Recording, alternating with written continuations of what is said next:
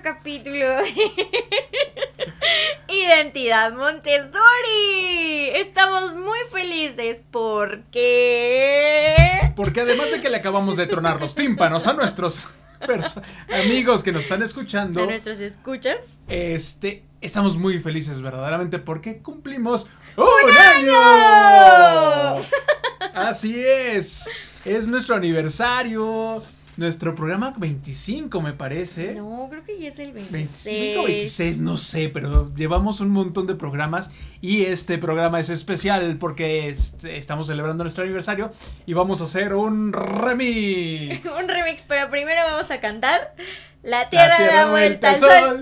La tierra da vuelta al sol. La tierra da vuelta, la tierra da vuelta, la tierra da vuelta al sol. Y si usted cantó con nosotros y si no se la sabía, pues bueno, le puede poner de regreso y volverla a escuchar. Esa era la canción que cantábamos justamente cuando celebraban nuestros cumpleaños en este ritual de, de Montessori. Muchas gracias por escucharnos, por ser parte y formar parte de este proyecto que queremos tanto y que esperamos que siga llegando a más corazones, a más niños, a más exalumnos, a más guías y a más papás. Así es, nosotros hemos empezado este viaje buscando la identidad Montessori y nos han acompañado ustedes. Les agradecemos mucho porque han aprendido con nosotros. Hemos escuchado a grandes personas, a grandes corazones que están metidos en este sueño de la doctora María Montessori. Y tanto guías como exalumnos, como papás, hemos podido escuchar que ahí está ese diente de Montessori y tenemos que salir al mundo y hablar de lo que estamos haciendo porque mucha gente no entiende Montessori debido a que nosotros nos ha faltado ese, ese salir y explicar y, apasionarnos y decir Montessori es una gran, gran filosofía que da muchas respuestas a la situación del día de hoy. Así es.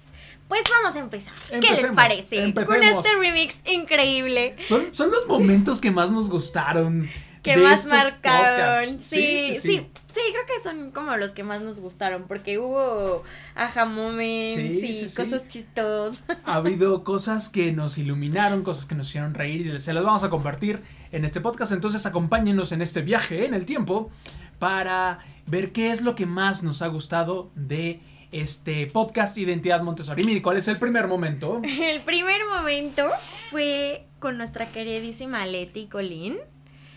Y bueno, pues vamos a escuchar lo que ella nos dice. Vale.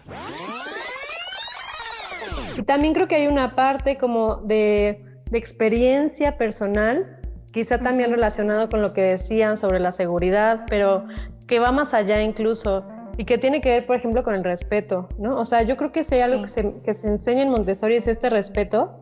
Y bueno, pues les, les cuento así rápidamente una anécdota de una vez un amigo que me contaba que su hijo estaba en Montessori, que le parecía muy bien, no sé qué, pero que él decía, es que yo no entiendo porque si se supone que ellos pueden elegir con qué trabajar, pues un día llega mi hijo y me dijo que él quería trabajar con material y que no lo dejaron, ¿no?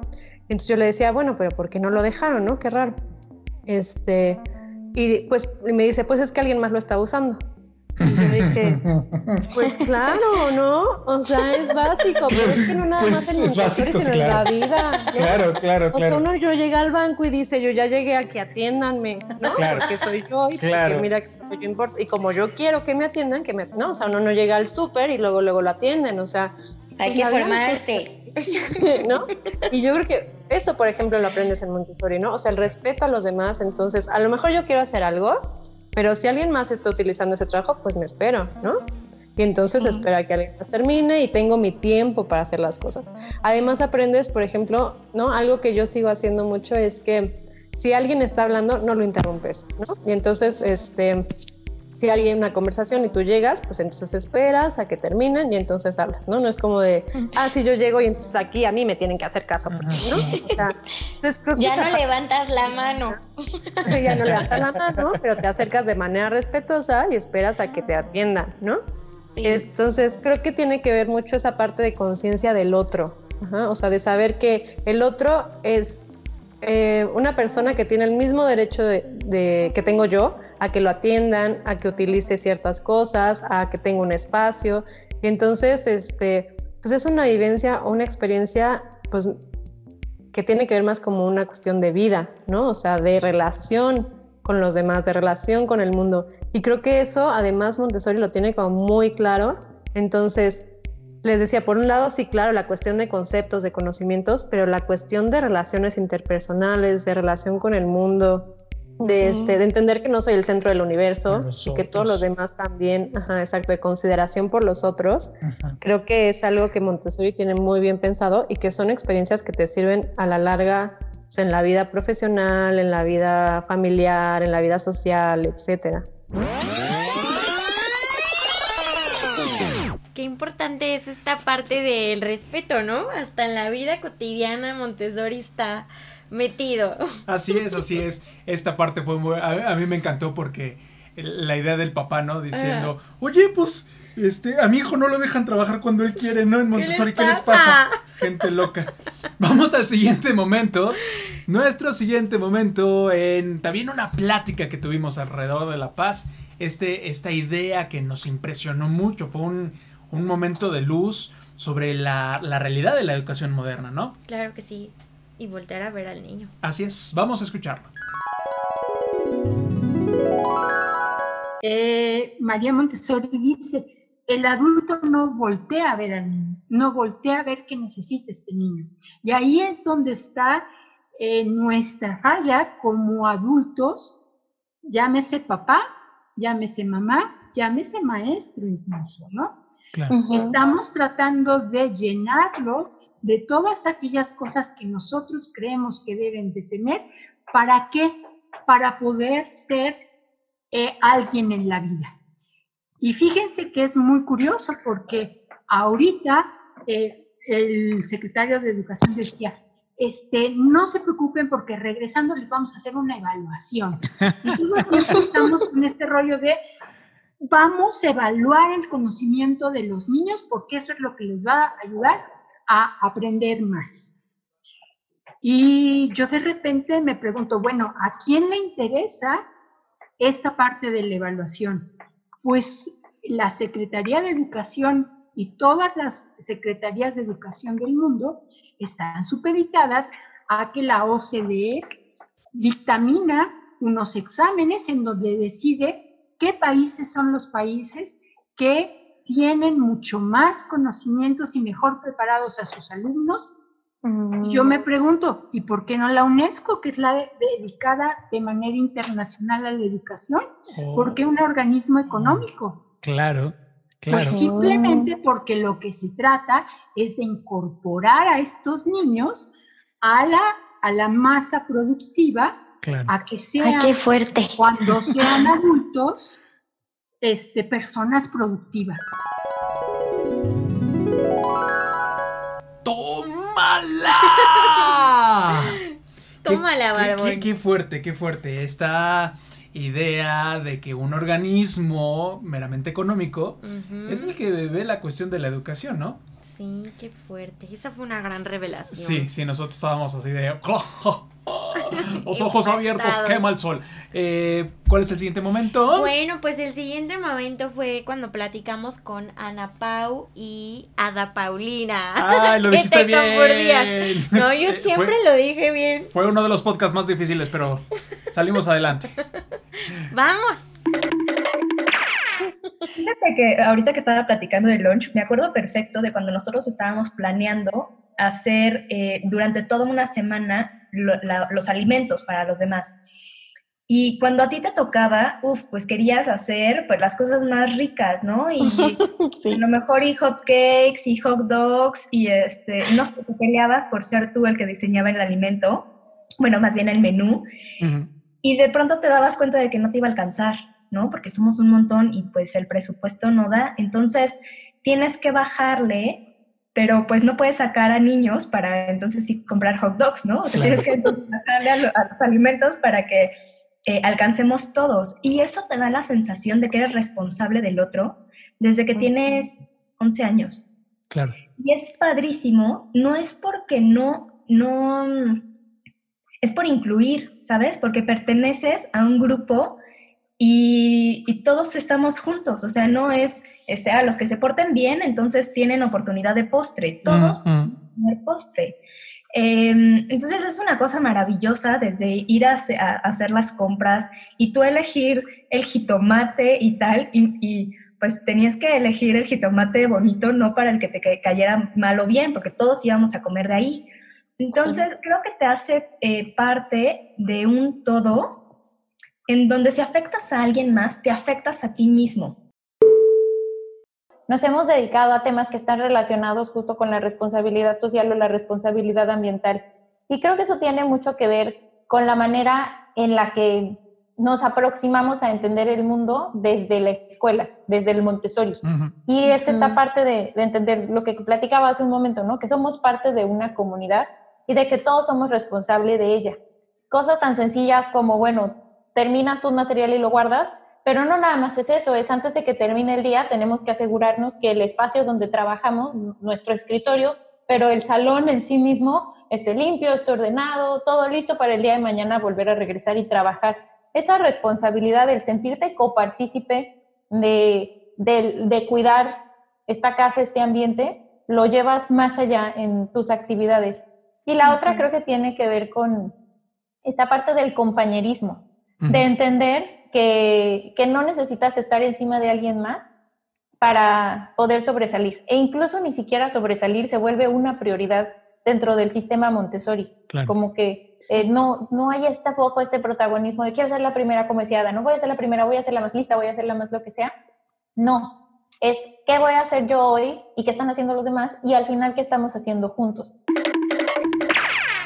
Me encanta cómo Montessori te enseña a hacer comunidad desde chiquito y a ver por el otro, ¿no? E, e, esta idea de la construcción social, de la conciencia del otro, eh, eh, como tú dices, desde chiquitos y cómo eso también puede llevar, ya siendo adultos, a tomar decisiones concretas en bien de algo que decía una de las personas que más eh, hemos seguido en este programa, la ecología social, la ecología del otro, la ayuda, ¿no? Sí, está padrísimo. Pues bueno, el siguiente fue con nuestra queridísima Gaby, una guía Montessori. Vamos a escuchar Sí, una de las más importantes y que nos tatuaron así en el entrenamiento es partir siempre de la observación.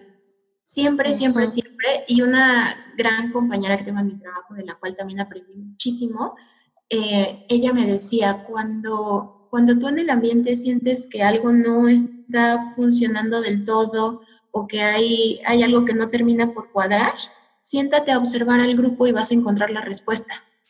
Y sí, es mm. maravilloso, pero sí, de la observación parte todo. Un niño que quizás lo ves muy inquieto, que no logra concentrarse del todo, que no termina sus ciclos de trabajo, te sientas a observar tantito la dinámica del grupo y, te das cuenta de qué es lo que está pasando y cómo puedes acompañarlo en su proceso. Es eh, también un tema de quizás no conocer a fondo el método y entonces hay gente que dice, no, lo que pasa es que en Montessori los niños hacen lo que quieren, ¿no? Y hay como, como mucho libertinaje. Entonces es decirles, no, la, la verdad es que se les enseña a tener libertad, pero con responsabilidad. Es una dualidad y nunca van solitas. Entonces, sí yo me acuerdo perfecto en mi etapa como niña Montessori, que yo llegaba en la mañana a la escuela y el tema era que yo podía decidir si quería empezar trabajando matemáticas o lenguaje o ciencias naturales o algo de geografía, pero al final del día yo daba mi recorrido por todas las áreas. Y si de repente me tocaba un trabajo como la raíz cuadrada o la raíz cúbica en donde me demorara más tiempo, bueno, quizás ese día no, le, no llegué a hacer otros trabajos, pero al siguiente día iré variando y ahí está también la guía que te va diciendo, bueno, yo creo que ahora podemos relacionar esta investigación que hicimos con los números, con eh, los lugares en el mundo donde se establecieron las primeras civilizaciones que inventaron los números, y entonces ahí está la educación cósmica, ¿no? Que va relacionando todas las áreas. Y sobre todo esta parte padrísima de decir, no hay un límite para el potencial del niño no hay un límite para el potencial del niño, nada más. Esa, e, esa es la, palabra sagrada. Pero grabada en letras de oro eh, aquí en las paredes de los superestudios enormes de la Torre Rosa.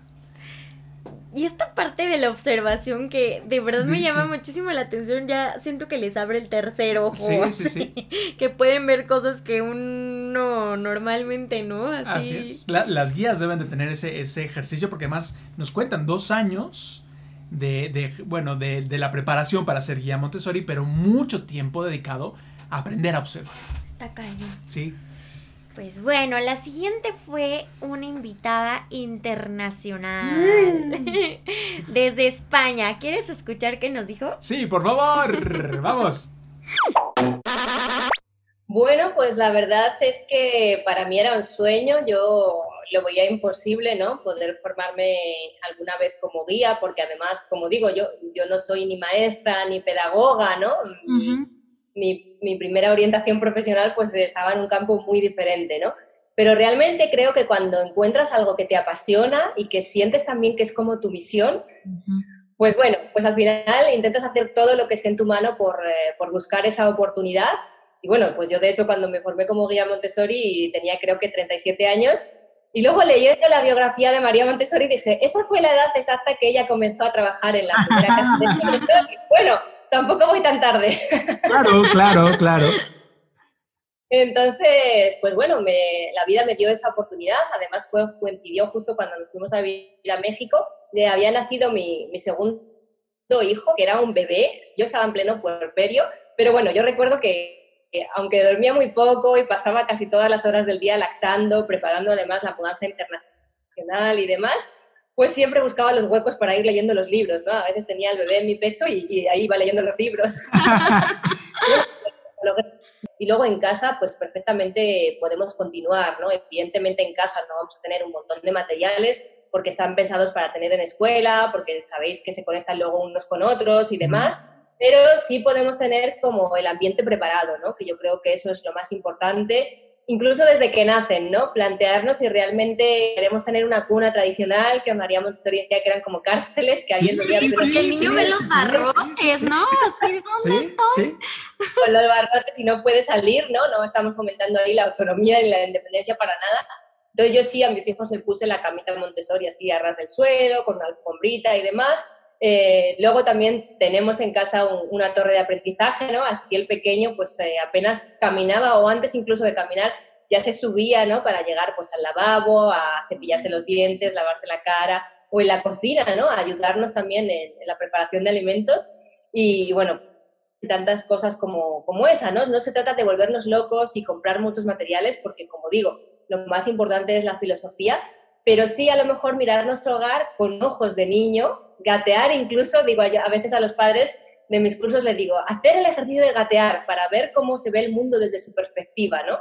Y a partir de ahí, pues vamos a intentar colocar lo que decís vosotros, ¿no? Mobiliario a altura, esas estanterías bajitas, no armarios grandes llenos de cajones y puertas cerradas, sino poco, eh, pero bien seleccionado, ¿no? Yo digo, menos es más. Menos es más. Sí, sí, sí.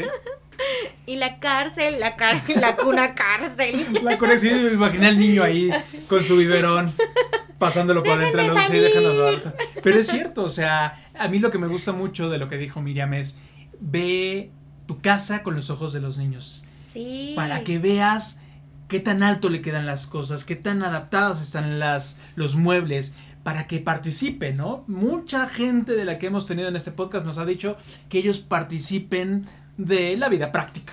Claro, y que no solamente Montessori está en el ambiente, también se puede llevar al ambiente Desde de tu luego. casa. Así es, así es. ¿No? Me encanta. Vamos al siguiente momento. Este me encantó, es el más divertido, pero qué oso hice de ver.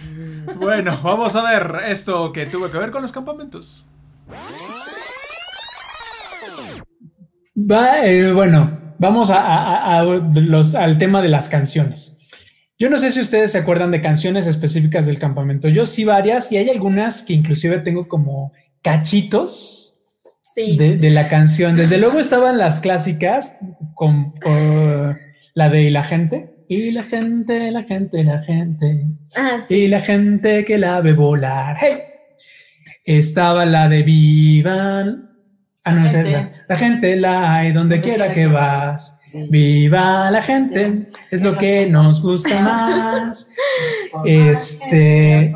Yo no me acuerdo de esa. ¿No te acuerdas? ¿De No, cuál canción te acuerdas? Yo me acuerdo de una que, que decía, esa parte era muy inmensa porque pues obvio, como eres niño, te gustaba y que decía que, que se portaba mal y que su papá le pegaba con el cinturón, pero que decía que el moco pasado fue mejor. Ah, no, la de, claro, la canción del moco, desde luego. El moco, el moco, el moco la lloveras. El moco, el moco, el moco de la veras.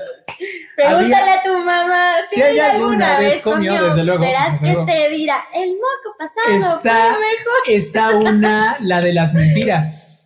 Ah, Ahora que vamos despacio, ahora que vamos despacio, vamos a contar mentiras, tralala. Esa no era del campamento. Esa es muy buena. Pero este, claro, la canción de Vamos a contar mentiras, viva la gente. Bueno, si ustedes se acuerdan, Creo que yo solo me acuerdo de las que tenían cosas malas. Sí, pero las clásicas era esa, la de contar mentiras. Ah, la de ¿de qué color es la piel de Dios? ¿De qué color es la piel de Dios? Dije negra, amarilla, roja y blanca es. Todos son iguales a los ojos de Dios. Esa también la Santo Dios, aquí todos se la saben menos Sí, yo. muy mal. No ponías atención en las canciones. Si ustedes se acuerdan de alguna otra, compártanos qué canciones cantaban en los campamentos.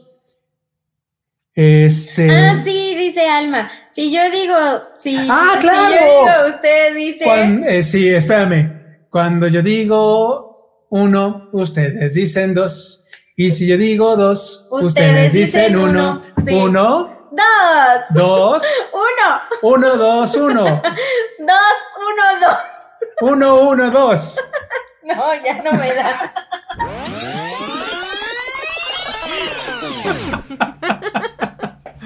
Ay. Bueno, ustedes entenderán que es algo complicado la cuestión numérica, este, recordación. Pero qué bien nos la pasamos en ese podcast, Me la verdad. encantó, lo amé, lo amé. Sí, estuvo muy bueno. Ay, no, pues ahora vamos a pasar a una memoria súper linda, porque me acuerdo y me vuelve a poner los, los pelos así de punta. Ah, sí, sí, Estuvo sí, súper bonita. Sí, se las compartimos. Fue uno de los momentos más padres también que hemos vivido en este podcast. Identidad Montessori. Dije podcast. Perdón. Podcast. Y recuerdo, por ejemplo, ahorita uno que se llama Sarkis. Eh, él eh, tenía un, problema auditivo severo, este, eh, sordera, lenguaje, y este, hoy es médico. Hoy es médico. Entonces Wow. es una maravilla, es una belleza. Por ahí después voy a, a compartir esto con él, porque estoy en contacto con él y con su familia, y voy a compartirlo para que escuche, ¿no? Lo que, Nos encantaría invitarlo Sí. en algún momento. pues es médico, es- sería una belleza que él estuviera aquí. Y otro, otro, otro joven, otro que llegó también a la escuela después de a lo mejor 17, 18 años, tocó la puerta, ¿no? Otro niño también, este, que ten- te- cuando empezaban los implantes cocleares, que fue para mí una experiencia increíble acompañarlo en la vida porque Marco, Marco Antonio, porque él este, fue el primer implantado aquí en México. Marco iba en mi generación, ¿no? También. Yo me acuerdo perfecto Sí, de él, claro. de Marquito. sí. Exactamente, Marquito, precioso. Y, este, y con él aprendí muchísimo sobre la sordera eh, y que no me tocó con Sarkis, que fue mucho antes, luego viene Marco, pero con Marco le hacen el, el implante copiar y entonces yo traía un micrófono eh, en mi batita donde él, entonces él me podía escuchar en su implante y aprendimos él y yo a comunicarnos, a que él me escuchara, a poder distinguir este. Y bueno, pasaron a lo mejor como 17 años y un día tocó la puerta y se apareció. ¡Wow! Ah, se me ah, puso ah, la piel ah. chinita. Fue maravilloso porque ya no sabía nada de él Claro. y estaba ya en la universidad y este llegó a saludarme. Y entonces fue. Una belleza volver a saber de él, volverlo a encontrar. Este, y el amor y el cariño con el que regresó a su escuela, este, Claro. que pedía, ¿no? Le decía a su mamá, llévame con Liliana, llévame a Mundo Montessori, ¿no? Ujú. Y buscaron porque yo ya me había cambiado Este, eh, el lugar yo ya lo había cambiado, la escuela físicamente se había cambiado y, y me encontraron. Tocaron la puerta y bueno, pues fue una emoción poderlo ver ya en la universidad. Cuando aprendí tanto con él, aprendimos juntos y lo pude acompañar yo en ese proceso de su implante y de podernos comunicar después de un implante. Este fue una maravilla, aprendimos mucho juntos. Y así, pues te puedo contar de muchos, muchos niños que han pasado por, por mi escuela.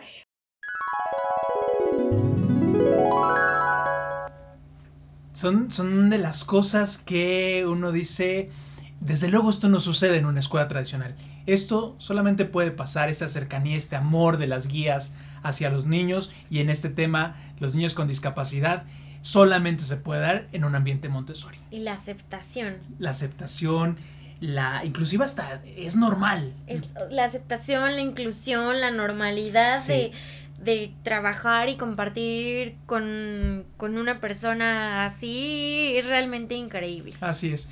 Y un saludote a Liliana que nos acompañó en ese podcast, que nos ayudó muchísimo también para, para abrirnos mucho los ojos alrededor de esto que hace Montessori con los niños en general. Siguiente momento parada en el tiempo. El siguiente momento de la parada en el tiempo es con nuestra querida Andrea García. Es la guía que ha viajado por muchas partes del mundo. Y nos, nos platicaba, ¿no? De esta diferencia entre Montessori en diferentes países donde ella estuvo. Vamos a ver. Pero en realidad, en la esencia, no he visto ninguna diferencia. O sea, desde en, wow. en Perú, las diferencias es la creatividad que tienes que tener en cada lugar para que existan todos los materiales en tu ambiente, Ajá. sin importar el presupuesto de la escuela. Eso podría ser. Entonces, en Perú me tocó que tenían eh, el, de los, el de los numerales con Ajá. los palitos que tienes que ir poniendo. ¿Se acuerdan? El, el que tiene la caja, la caja, de usos. Ajá. La caja de usos me tocó que los palitos eran ramas de un árbol, pues porque esa escuelita no tenía presupuesto para comprar todo el material Montessori. Ajá. Pero al final el niño estaba absorbiendo lo mismo claro. al, al, usar ese material.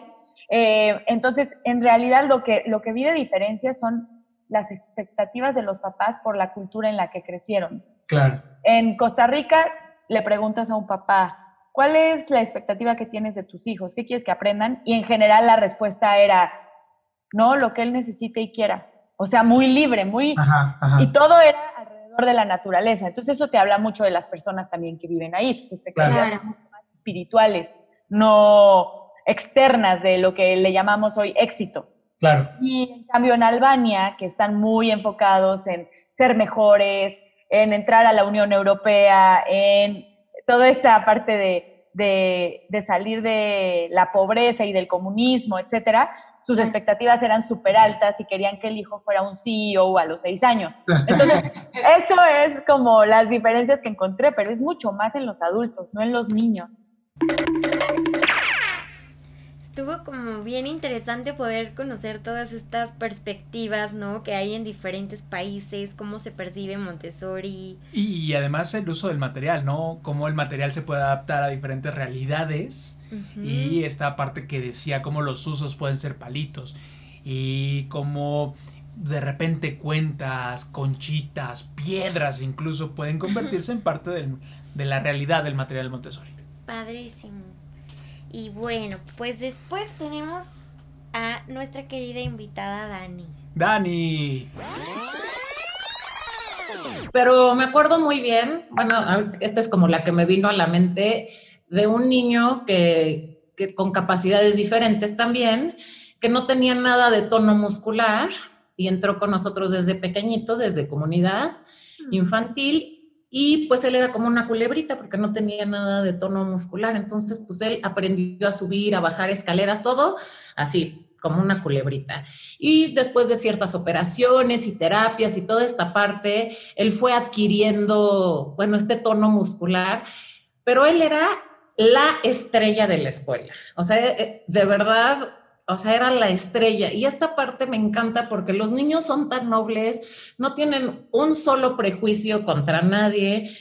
Y entonces él empezó a dar pequeños pasos, se empezaba a levantar, pero el día que bajó las escaleras, que son como tres escalones que están debajo del ambiente de comunidad, Me acuerdo perfecto, los niños estaban en patio.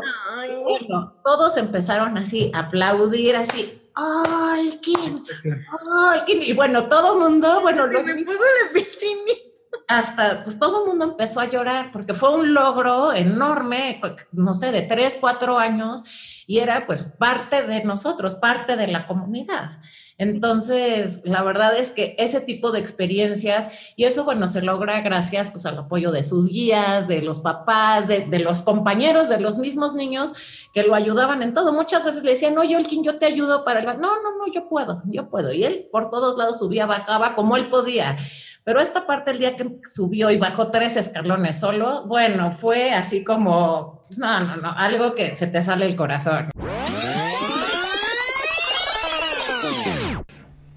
Y a veces no entendemos por qué una eh, Montessori no se llaman escuelas, se llaman comunidades, ¿no? Esta común unión de las personas que a pesar de ser diferentes en muchos sentidos, encuentran en Montessori y en esta comunidad pues algo que los, los une, los, hace, los hace únicos. Hermoso, hermoso. Sí, esta, esta, experiencia es muy padre. Me gustó muchísimo esa experiencia que nos platicó Dani. Y entonces, ¿qué sigue? Bueno, pues entonces tenemos invitada ese día a nuestra querida Jackie, que nos platicó sobre la vida de María Montessori. y ahí descubrimos unas cosas bien padres. Con ella, gracias a ella, hicimos nuestra campaña de Montessori para tallas chiquitas. Ah, sí, sí, sí, gracias a haber descubierto que María Montessori puso en evidencia la parte de la ropa para los niños, muchas cosas, pero ella nos ayudó a darnos cuenta de que gracias a los trabajos de María Montessori la, gente, la sociedad entiende que hay que adaptar las cosas para los niños, empezando por la ropa y nuestras tallas chiquitas. Vamos a escuchar. Vamos. Entonces, pues sí, ahora sí que sigan llevando este mensaje de Montessori al mundo, ¿no? Que además lo hacen. Hay muchos chicos que me hablan y, me preguntan, ya que, ¿cómo les explico? Porque me preguntan, eh, ustedes lo vivieron, ¿no? Vas a la escuela y te, ¿de qué escuela vienes? De un Montessori, ¿qué es eso, no? Claro. Siempre están en esta este, disyuntiva de, a ver, ¿cómo les explico? ¿Qué, qué, ¿Cómo qué les puedo decir, no? Y además en pocas palabras, es muy complicado, ¿no? Claro. Sí. Entonces, pues el mensaje es sigan siendo ustedes y sigan llevando y viviendo todo lo, que adquirieron en la escuela, en la filosofía, ¿no? Porque sí, es, mucho más que un método, es una forma de vida. Está muy dicho, pero es así, ¿no? Claro, claro. Un amigo me decía, es que yo me imagino eh, a Montessori como los niños corriendo por el bosque, eh, abrazados a los árboles. Y yo pensaba en Quetzal y decía, sí, más o menos, pero no como tú te lo imaginas, porque sí estamos en el bosque y padrísimo, pero eso hace toda la diferencia. Claro, eso me recordó una, una historia maravillosa de una mamá que llevó a su niño con un psicólogo y el psicólogo le hace una prueba y entonces el niño le, pide que describa su escuela y el niño dice, ah, pues es que hay, está en un bosque y hay un caballo y unos borregos, ¿no? Y entonces el psicólogo llama a la mamá, le dice, señora, su niño es fantasioso porque está describiendo tal y tal y la mamá le dice, eh, no, es que así es la escuela. Sí, verdaderamente así es la escuela. Sí, o sea, es que imagínate, en verdad así son, no todas las escuelas Montessori, pero hay muchas donde el contacto con los animales como mascotas, que además nos han dicho es muy importante en los el cuidado con las plantitas. Las plantas y de repente te dicen, es que parecen como juguetes los materiales, no son, no son juguetes, pero pareciera, entonces verdaderamente para los papás entrar a un ambiente Montessori es que les explote la cabeza. Claro, y luego para alguien que no sabe nada del sistema, que llega y te cuenta de es que hay caballos y conejos. ¿Qué onda? Eso, estuvo muy bueno. Ay, me encantó, estuvo padrísimo. Muchas gracias a Jackie. Así es, así un saludote a Jackie. Ay, este estuvo muy bueno también. ¿Cuál es? ¿Cuál es? ¿Cuál es? Ah, sí, claro. El misterio del trinomio. Del trinomio. Además nos, nos tuvo con la cabeza abierta así de la explosión que causó mucho tiempo. ¿Cómo es que el trinomio, tú puedes explicar Montessori? Ajá. Las etapas del desarrollo a través, a través de un solo material. Así es. Increíble. Vamos a escuchar a Sharon. Y lo trabajan para los que no están tan familiarizados, yo lo pongo como si un niño estuviera trabajando con un rompecabezas, o sea, y digo, como todo en Montessori, cada vez que uno conoce, todo tiene mucho orden y mucha estructura, ¿no? La presentación, cómo se va introduciendo, pero bueno, es este propósito, de entender que estos prismas tienen un orden, una estructura, un tamaño, ¿no? Como el color nos vaya también es una guía muy importante. Entonces, estamos hablando que está involucrando todos los sentidos. Llega un día que, se, que lo presenta la guía de otra manera, ¿no? O sea, y simplemente es poniéndole letras y viendo que cada, pues, medida que tiene cada uno de los prismas corresponde a una letra y va saliendo de una manera tan natural, o sea, ¿no? Porque pues, ya lo saben, ya lo han tocado, ya lo han explorado. Y entonces el niño solo, poniéndole ya con la guía estos nombres a cada uno de estos prismas que forman el trinomio, construye, lo construyen y pueden desarrollar la fórmula y ellos llegan solitos llegan solitos. Eh, eh, yo creo que nosotros nos dormimos durante la presentación porque necesitamos otra vez retomarla, retomar el, recordarla. De hecho, iba a decir que estaría padrísimo que hiciéramos un challenge porque Sharon platicaba de que los niños arman el trinomio con antifaz. ¿qué cosa? Entonces, deberíamos hacer un challenge en el que tú y yo así de, a ver, ¿quién lo arma? ¿Quién lo arma, ¿Quién lo arma con antifaz? Está padrísimo. Vamos a proponer entonces el challenge trinomio. Y que Sharon nos lo explique bien. Y estaría, estaría muy bien además sacar la fórmula también con los ojos cerrados. Vamos a la casi penúltima. A la penúltima. Ay, sí. ¿De qué se trató? Esta fue de los secretos de la vida práctica. Ah, sí, sí, sí. Vamos a también, escuchar. También una experiencia muy bonita de una niña. Vamos a escucharlo. Sí, sí, sí, es que esta niña, o sea, sí es muy, muy trabajadora y todavía ella seguía como en su trabajo muy personal, ¿no? Entonces, ella buscaba los materiales para nada más trabajarlo ellas y entonces sí, los papás le decían, oye, no, es que ya, tú ya deberías empezar a ver las letras. Y entonces ella sí fue como, no, a mí me gusta dejar la ventana bien y se iba, bueno, estaba lavando la ventana, ella muy contenta, y todavía entraba al salón, veía que la ventana estuviera limpia, si le faltaba algo regresaba y volvía a darle y volvía a secar para que quedara perfectamente limpia y luego era, bueno, ahora me toca la de allá. Los papás, no, es que, o sea, sí está padre, Cristi nos dice que sí estás trabajando y que estás haciendo lo de lavar la ventana, pero Oye, ya deberías de Yo te quiero resolviendo raíces cuadradas. Yo quiero ver cómo armas el binomio, hija. Ah, claro.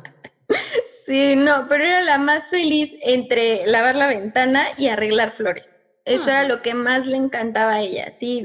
Todo el tiempo estábamos llenos de floreritos, porque ella le encantaba y una vez arreglando flores llegó a mi lugar también y Cristi, ve lo que te dejé en tu lugar. Te dejé algo para que se vea muy bonito. Y sí, me dejó ahí un arreglo de flores también. O sea, esta parte de, de embellecer les les encanta como dejar bien su ambiente. Por lo que les digo, es que es su casa.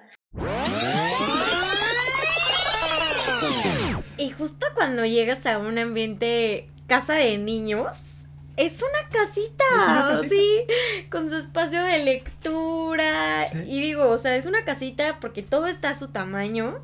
Tienen su cocinita y un buen de cosas súper bonitas que de verdad si tienen oportunidad visiten una casa de niños, se van a sorprender de las cosas tan bonitas que hay ahí. En el momento en el que uno pone el pie en un ambiente Montessori, le cambia la vida porque se da cuenta de que hay otra forma y una mirada que los niños tienen muy especial y que los adultos tenemos que recordar que esa mirada de niños es la forma en la que tenemos que voltear a ver el mundo. ¿Cuál es nuestro último bueno, paso pues por el, tiempo? El último viaje en el tiempo fue con unos chavos que salieron de la secundaria Montessori. Nosotros no sabíamos que había secundaria Montessori. No, eso estuvo muy triste. estuvo muy divertido todo lo que nos platicaron. ¿Quieres escuchar? Sí, claro. Este, les, además les preguntamos, ¿cuál sería su mensaje para un papá Ajá. que está pensando si va a llevar o no a sus hijos a Montessori y esto fue lo que nos dijeron. A ver. Yo personalmente, el mensaje que yo les daría es que sí los metieran sí o sí, y no solamente porque es genial, sino también porque creces como persona. O sea, a mí me enseñó muchas cosas personalmente, Mm, me ayudó a conocerme, arreglar muchas cosas que estaban mal en mi vida, sinceramente. Entonces, sí, si los van a meter, que los metan. Van a crecer mucho como personas, como todo. Para empezar, ¿qué están esperando? Ya métanlos, ¿no? Pero, ¿De qué se, ¿por qué se tarda tanto? Así. pues que sí, Claro. porque al momento de que tu hijo entra, no, no entra nada más a una escuela, o sea, entra a una nueva familia.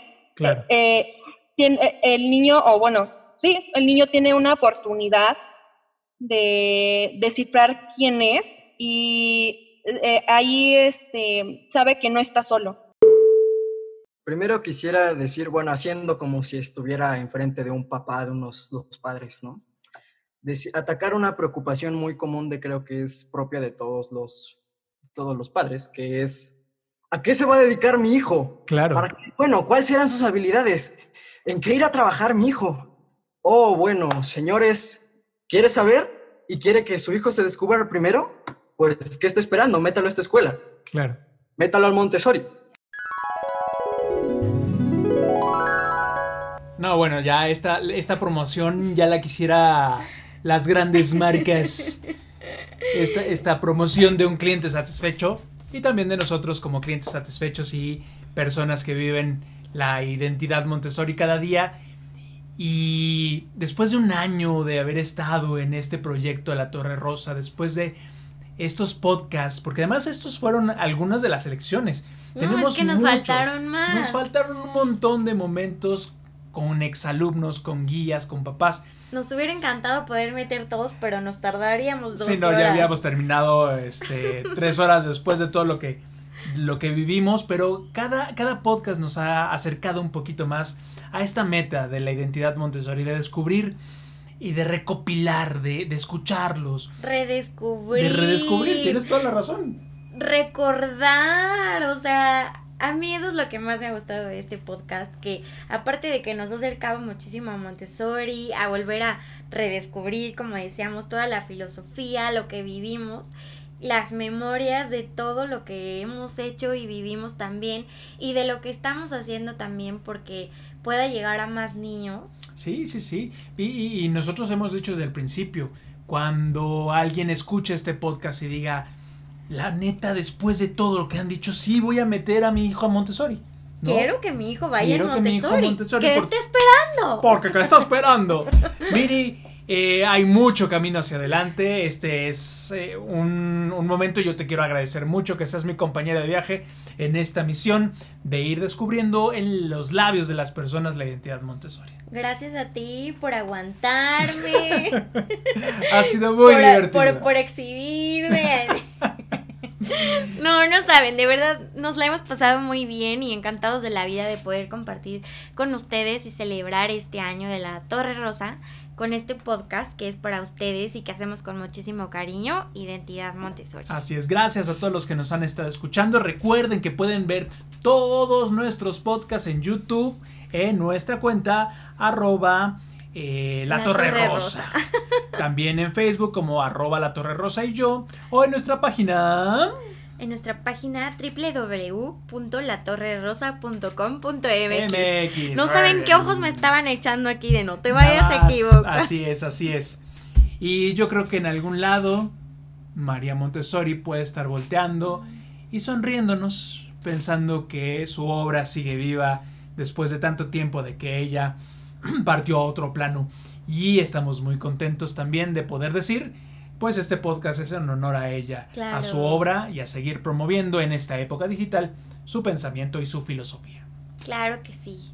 Muchas gracias por escucharnos. Y nos vemos en la próxima en un episodio más de este su podcast. Identidad Montessori.